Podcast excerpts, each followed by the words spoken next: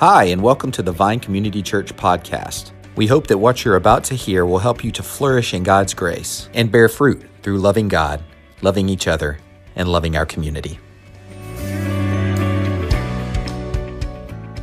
My name is Tim Barton, and I'm the pastor of Family Ministries uh, here at the Vine. And I also just want to take a moment to say that uh, Pastor John and, and Lizanne are away in Florida. They've been, um, they've been there for this weekend for a wedding um, of two, two children um, who've grown up in this church. Um, and so we just thankful for them, thankful they're able to be there. Um, and then I'm thankful to be here with you this morning to open God's word uh, together. When my oldest son, who was a toddler, he's actually sitting over here, he's not a toddler anymore, um, but, but when he was a toddler, I came home one day and I, and I walked into the, the door and he's sitting in the floor just kind of whimpering. Kind of. My wife's sitting on the couch right next to him. I looked at her, and what I got from her was, Yeah, I don't know. I've tried. I'm kind of done. Um, she didn't leave him, but she was there. She was there, but she was like, Yeah, okay. so I still at that time lived under the delusion that I could fix what was going on in my children, um, that I could help them and make it all better. And so I did the natural thing. I went and I knelt down to him, trying to fix it all. And I said, Hey, buddy, what's wrong? I not know, Daddy. Followed by uncontrollable crying. I just made it worse. But I tell you that story today because there's many times in our life where we might feel grief and sadness, where we might need to cry. And at those times, we might be acutely aware of what's going on. We might know exactly why we're crying. But there are other times where we're not even, we're kind of like my son was at, uh, as a toddler. We don't even understand why. We don't even understand what's going on. But we just feel this, this need um, to, to grieve and, and to mourn. But as we turn to our passage this morning, we're going to be in Jeremiah 31. I want to ask you if you're willing to ask this question of yourself. Will you ask this question What makes me weep? What makes me weep? And as you think about that question, I remind you that we're in this series, One Big Story of Grace. Today, we're going to talk about the word mercy quite a bit. Um, and and the, the word mercy and grace, they are different things, but they're in, in God's economy, so to speak, they are very interwoven, all right? Because mercy, the mercy of God is very gracious, and the grace of God is very merciful.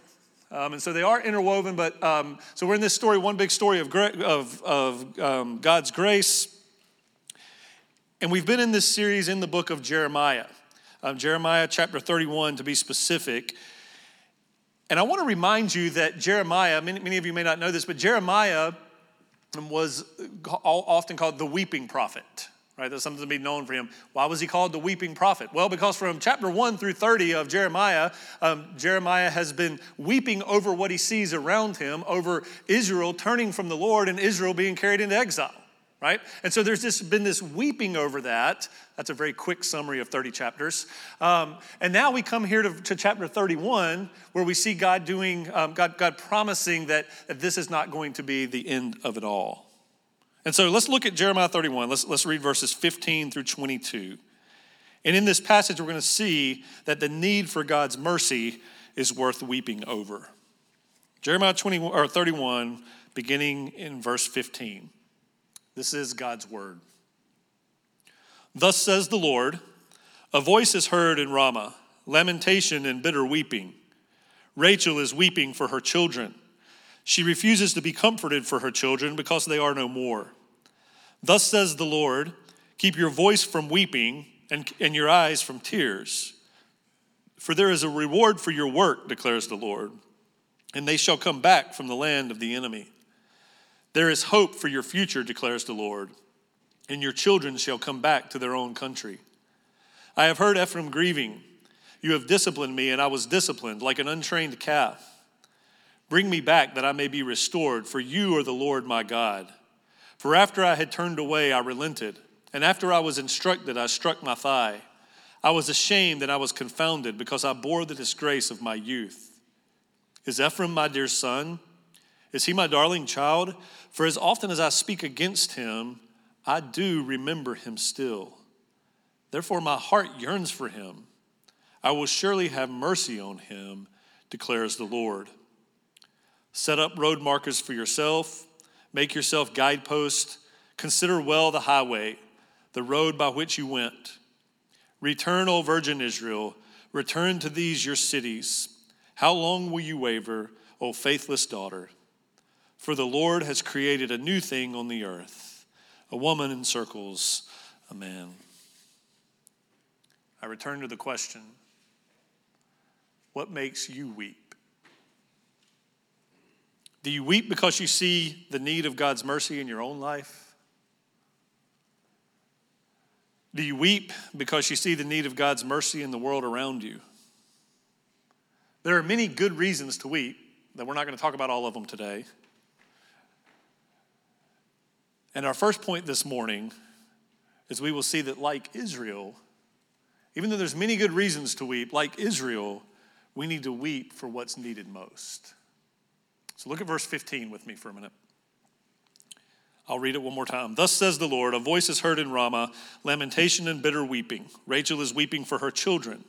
She refuses to be comforted for her children because they are no more.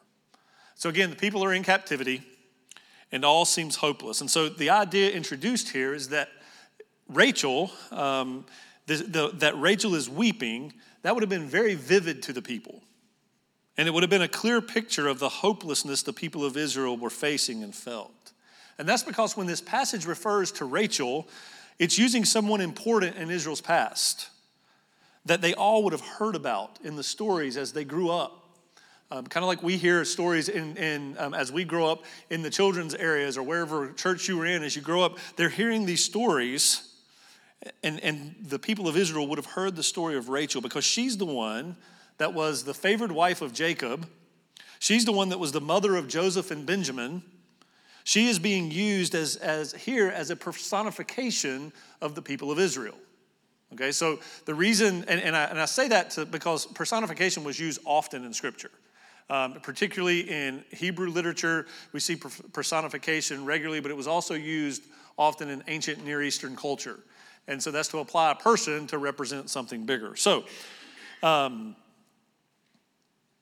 at this point in Israel's history, and the reason again for using Rachel is the part of Israel that had been obtained by the descendants of Benjamin, so the descendants of Rachel, Rachel, Benjamin, those descendants, the part that had been obtained by them had been destroyed and they had been carried off. And so Rachel, the mother of that part of Israel, is being depicted as weeping, and that personifies the sorrow and the anguish being felt by everyone because of the situation. And it goes on and it says that she refused to be comforted. Now, that has a deeper meaning in Hebrew than it does in English because what it's really saying there is um, she could not be comforted through circumstances because of the desperate situation. She couldn't, it wasn't just that she was like, nope, I'm not going to be comforted. She couldn't be comforted because of the circumstances and how desperate the situation was. And I want to remind you why that situation came about. Uh, this is important as we go on in the passage.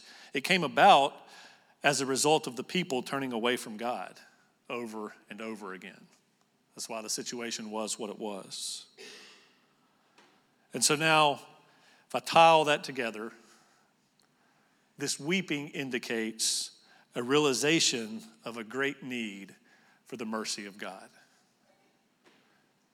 The people of Israel had came to an understanding of a great of their great need for the mercy of God. It's also uh, mentioned here in verse 15 that the weeping and sorrow was heard from Ramah. That's not just some random place. Um, it was in the north, in that same region that we were talking about, where the descendants of Benjamin came from. But even um, more importantly, it was um, the word means from the heights. Okay? So when you want to amplify something, you can use a microphone. But did y'all know that people preached and talked and did things for a long time without these things?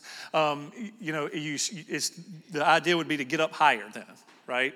And so you're up higher so you can project further, more people could hear that's what's going on here. This is so important that from the heights, The mercy of God is being called out for, the weeping and, and the desire for the mercy is being called out for by the people of Israel. It was a desperate situation, and it pointed to the need for God's mercy. Now, I'm going to pause on that for a minute, and I'm going to give you just a little bit of, of teaching about how we read the Old Testament and the New Testament. Okay, we'll come back to this mercy of God thing here in just a minute. Um, you know, a lot of times when we read the, the Old Testament, we think, okay, so this is about the people of Israel. Here's this prophecy for the people of Israel. Um, and so when is that fulfilled? All right?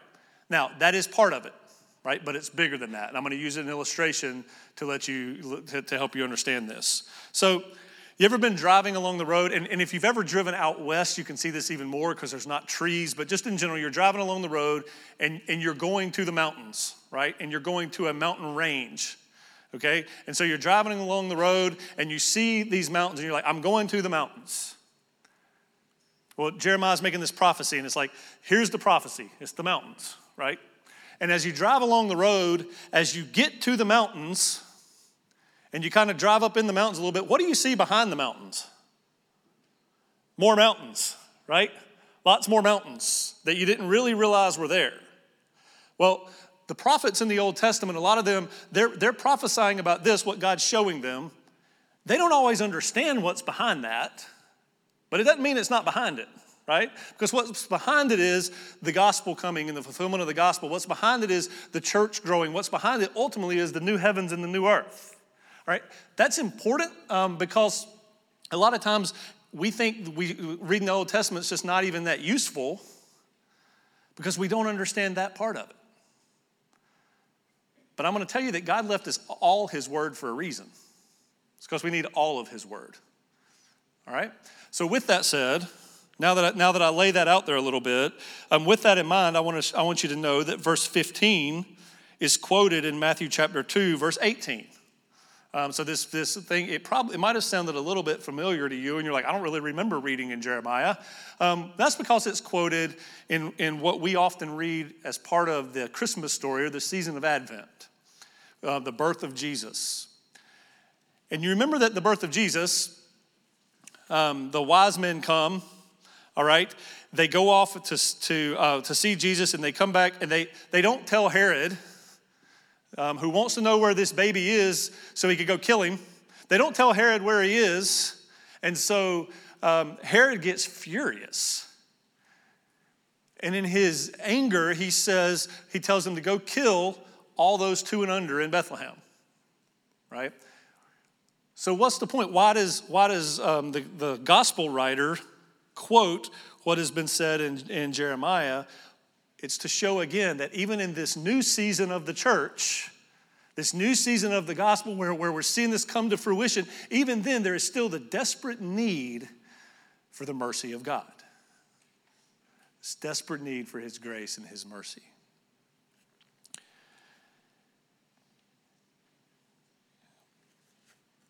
I'm going to say it anyway. So,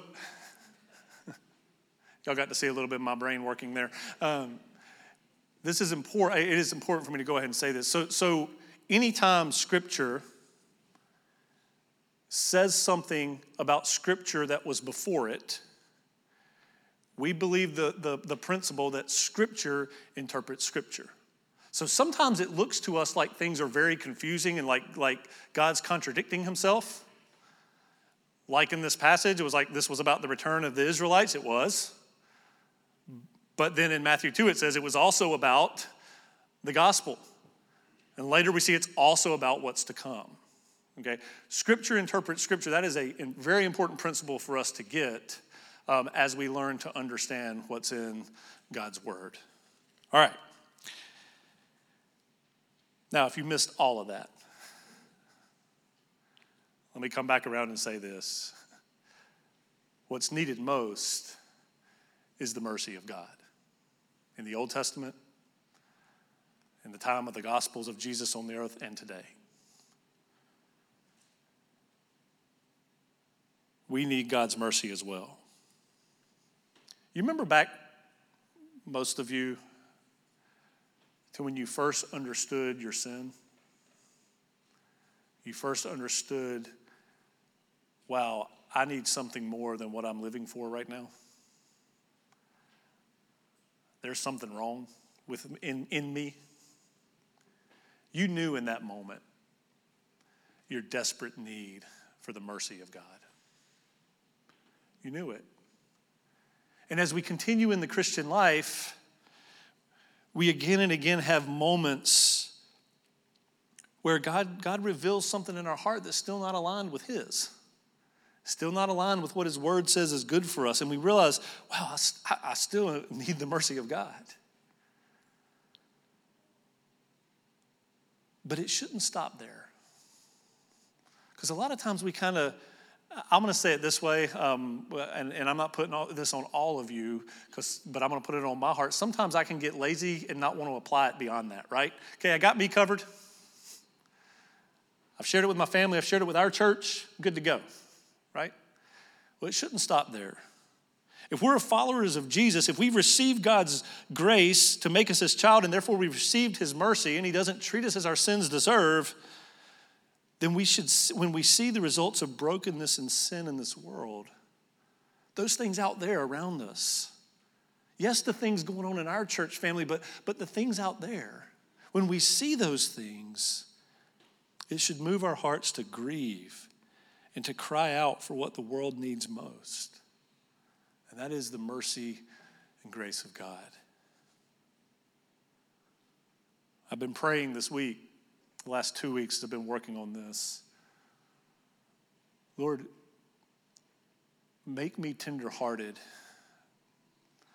to the things that you care about. Make me tenderhearted to the things that are broken in this world. I'd invite you to join me in that prayer as the Lord leads you. And the reason we want to pray for that is that it leads is our second point. The cries for mercy will be heard. Look at verse 16. Thus says the Lord, keep your voice from weeping and your eyes from tears. For there is a reward for your work, declares the Lord, and they shall come back from the land of the enemy. This seems like it's contradicting what it's just said. It was saying, talking about weeping and everything. And now it's saying, but don't weep. But, but that's because now what it's doing is it's looking forward. And it's saying the tears are not going to be forever. The tears will not be ongoing. The cries for mercy from the people of Israel will be heard. And that's what we see in verses 17 through 20. So I'm going to go through these quickly and summarize. Verse 17, there is a hope for your future, declares the Lord, and your children shall come back to their own country. The Lord's telling them, to the people of Israel, there is a hope. The people are going to be restored from captivity. But it's important that we don't miss what changes through their cries of mercy. They're crying out for mercy from God, but what changes? In their cries, they acknowledge something. Look at verse 18. I have heard Ephraim, and now Ephraim is representing Israel as a whole. I have heard Ephraim grieving. You have disciplined me, and I was disciplined like an untrained calf. Bring me back that I may be restored, for you are the Lord my God. What's changed? They're acknowledging that it was their sin that led them into captivity. It was God allowing them the results of their sin it was them being disciplined. And their cries for mercy led them to an understanding of that. And then what happens? They turn to the Lord who alone can have mercy on them. And as they turn to the Lord, verse 19, for after I had turned away, I relented, and after I was instructed, I struck my thigh. This is a sign of repentance. Striking the thigh in the culture was a deep sorrow and grief. It, it was a sign of deep sorrow and grief. It's also used by Ezekiel, it's used by Isaiah, used, I think, by Hosea.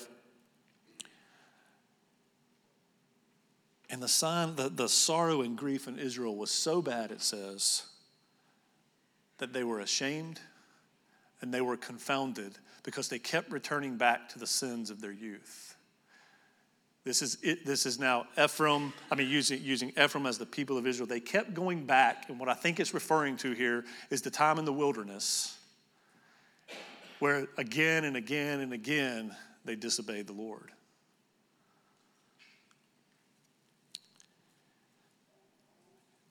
But God promises something here. That as often as he has spoken against disobedient Israel for their continuing to turn away from him, he is also a sovereign God who loves his children. And it's his steadfast covenant love, his faithfulness that leads to repentance. You see that love in verse 20. Is Ephraim my dear son? Is he my darling child? For as often as I speak against him, I do remember him still.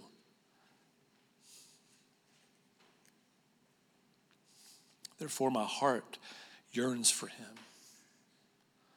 I will surely have mercy on him, declares the Lord. John's told you this, told us this before. Um, the word heart there in the Hebrew, it's, it's the deepest core of who we are. It's not just an organ in our body, but this deepest core of who we are. God said, in, in, in my character, in my faithfulness, in my steadfastness, my heart yearns for my people, and I will have mercy on them. But it's not just Israel's cries the cries of all of God's people will be heard. We see that in Revelation 21 7. I, I, quoted it in prayer earlier that there will be no more sorrow, no more death, no more crying, no more tears. He's speaking of the new heavens and the new earth when things are fully made new.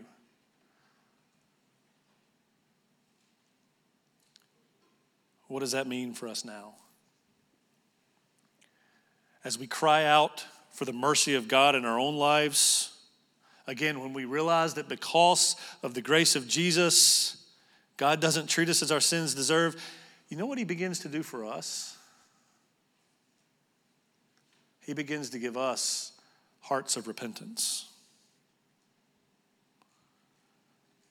The heart of repentance comes when we're followers of Jesus who've been saved by his grace, who have received his mercy. The heart of repentance comes from a trust in a sovereign God who loves his children.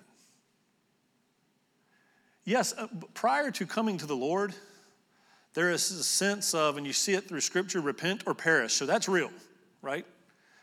Um, that's and, and so that is real. We don't pretend it's not.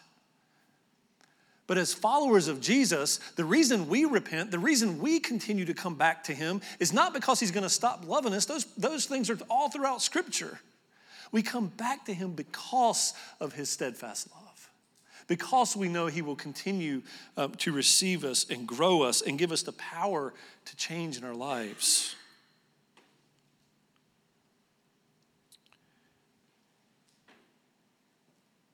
This heart of repentance also causes us to grow in seeing things the way God wants us to see them, the way His Word shows them to us. And we become more heartbroken, more heartbroken at the injustices we see around us. We'll become more willing, we'll grow in becoming more willing to be inconvenienced as God leads us to step into situations with our time, our resources our prayers for help of others. And so now we are all to be part of crying out for God's mercy, not just in our lives and for our loved ones, yes, in that, but for the world around us. We're to be a part of demonstrating who God is, demonstrating the mercy of God that has been given to us. And you know what's great? As we do that, as we do that, God will use us to show others around us a glimpse of the new heavens and the new earth by the way we interact with the world. You may see it here. If you're here today and you're not a follower of Jesus, you may see it in the glimpse of what of the things we're singing. We don't, we don't do that just because it's what we do. Um, we're, we're looking to our Lord Jesus. But man, that seems hard sometimes, doesn't it? So, how do we do it? I think that leads to our final point this morning. We do it as we rely on the Lord who hears our cries. We rely on the Lord who hears our cries. Look at verse 21. He says, Set up road markers for yourself, make yourself guideposts, consider well the highway, the road by which you went. Return, O Virgin Israel, return to these your cities. And so he's telling them, set up markers and guideposts um, so that you'll remember the way. What the, the idea here is, you know, there's, there's all those songs. It's like, well, just turn your back on stuff and just run and, and, go away and just keep going that way and forget everything behind you. Well, what God's saying is, no, you need to, re, you know, you're returning, right? And as you return, there need to be markers. It's, it's like road signs, right? Markers that are pointing back to the way, to the place, to the one where you will receive mercy, right? There are many markers for us today as well. There are markers for the people of God. One of those markers is communion, the Lord's table, right? We remember the way in communion. Who was the way? You can say it out loud Jesus. John 14, 6, Jesus said, I am the way and the truth and the life. No one comes to the Father but by me. And so we come to communion regularly because in communion, there is, there is the, the presence of God working to show us in our hearts yes, you're relying on the mercy and the grace of God. That is where you rely. That is where you keep coming back to. Remember the way. We remember the way um, as we come to God's word together. You know, Mark was talking at the beginning with announcements. You know, even our connecting, all these things we do, we want to do with an, with an eye and a mind toward connecting to disciple, right? We want to be about growing together in remembering the way, growing together in what God's word shows us so that we can keep coming back to Him. It's, it's why we gather for worship. We talked about that two weeks ago. We need those markers ourselves. And just like he told Israel, he was reminding them, you need to remember the way because the reason you got to where you were was you were failing to cry out to the Lord by trying to do things in your own way. You were disobedient to God. You stopped being about what He said was good, yes, in behavior, but also in, in heart attitude toward what God said you were to be about. And that led you into captivity. Don't forget that. Remember, the way back is to return, return to what is good in the Lord's eyes. Return through Jesus.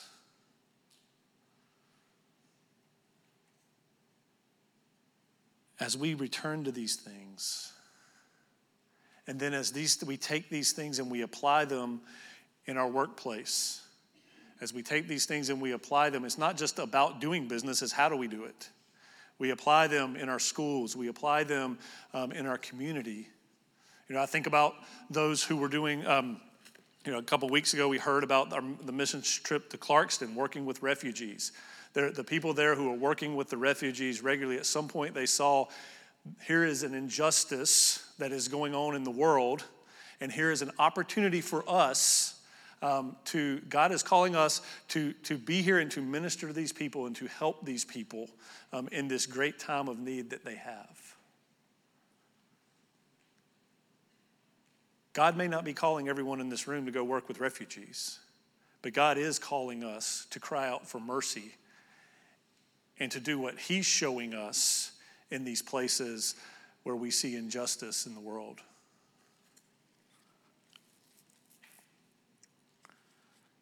I want to end by looking at verse 22 quickly. I think that what he's doing here in verse 22 is kind of summarizing all that he's just been talking about. And here we see the Lord has created a new thing on earth. Verse 22 How long will you waver, O faithless daughter? For the Lord has created a new thing on the earth. A woman encircles a man. I'm going to be very candid with you.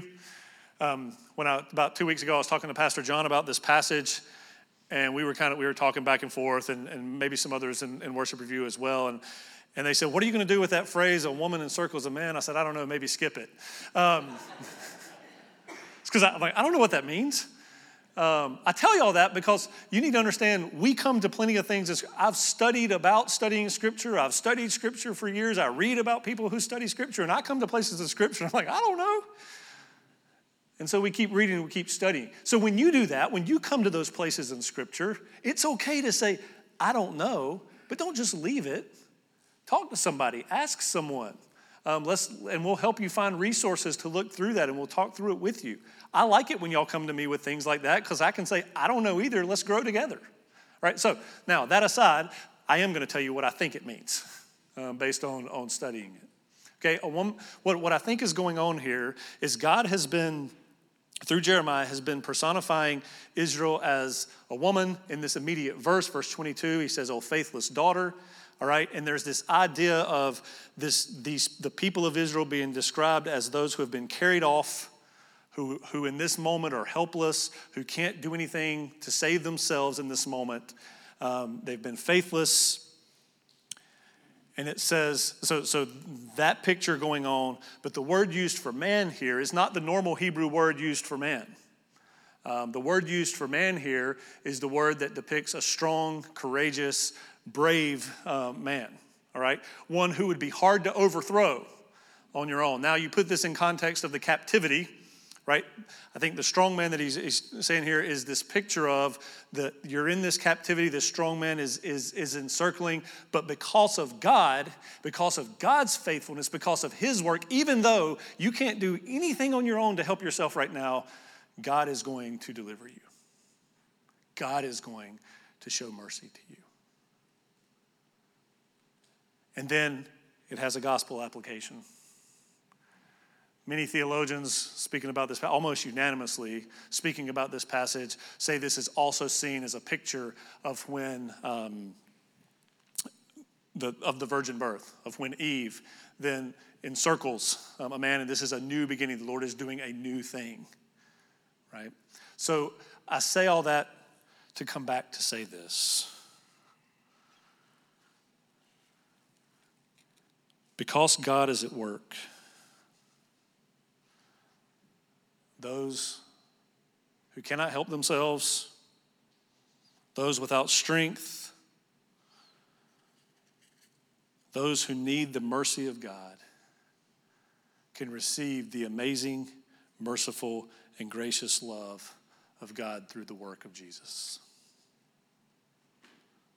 1 Corinthians 1 27 through 28 shows us that it all, he also can use those very same people, those very same people, to show the world around us a glimpse of that day we were singing about earlier.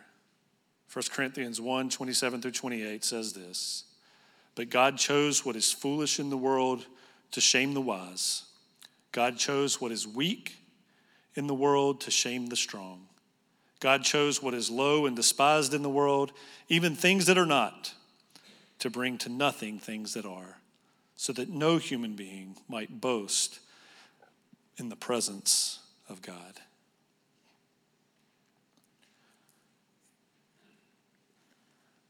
We are,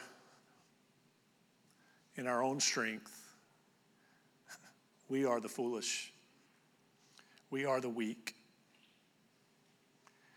in the sense of we can't bring about the mercy of God on our own. And so we cry out to Him. But we do so in that weeping, as Psalm 30 says, Psalm 30, verse 8 says, and that weeping will last for the night. But joy comes in the morning. Because what we see today is not the end. Thank you, Lord, for the glimpses you let us be a part of showing and that you show us. But there's that day when it's all all that sadness and sorrow and grief is gone because we are face to face with our Lord Jesus.